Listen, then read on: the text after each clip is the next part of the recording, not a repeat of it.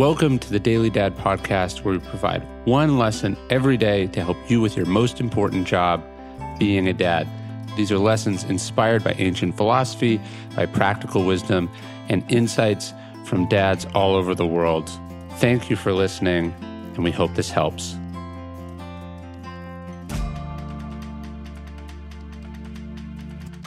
Teach the why. It's so quietly become the norm that you may have missed it, but it's a real and profound shift. Instead of teaching kids through reading, today schools teach reading skills. Instead of teaching math as a tool to use in your actual life, schools teach math concepts, ideally, math concepts that are easy to measure on tests.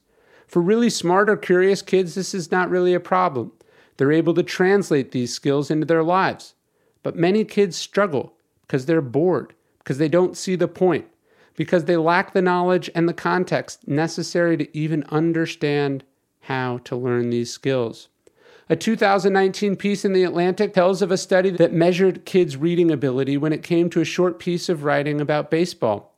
It turned out that kids who liked and understood the game of baseball were able to better read and comprehend more than the kids who didn't. Context, it turned out, was king. Even the kids who struggled to read were able to read above their level if they were actually interested in what they were reading about. They could get their bearings inside it.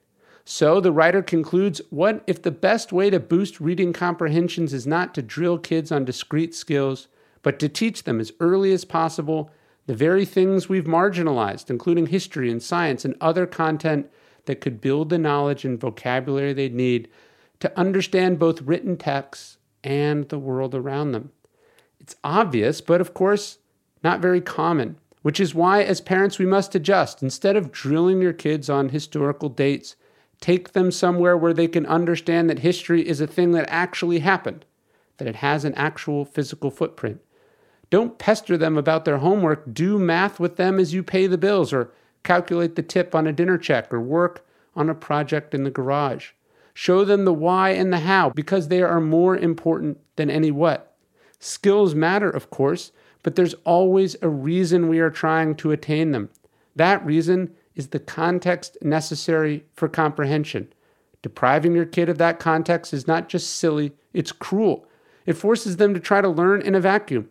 It dehumanizes them. It turns education into a chore. And learning isn't a chore. There's a reason for it. And that reason is so you can use it in your actual life. Hey, you're listening to the Daily Dad podcast, one meditation a day inspired to help you do your most important job, which is be a great father. These are meditations inspired by ancient wisdom, psychological research, and just great strategies from normal dads just like you. Thanks for listening.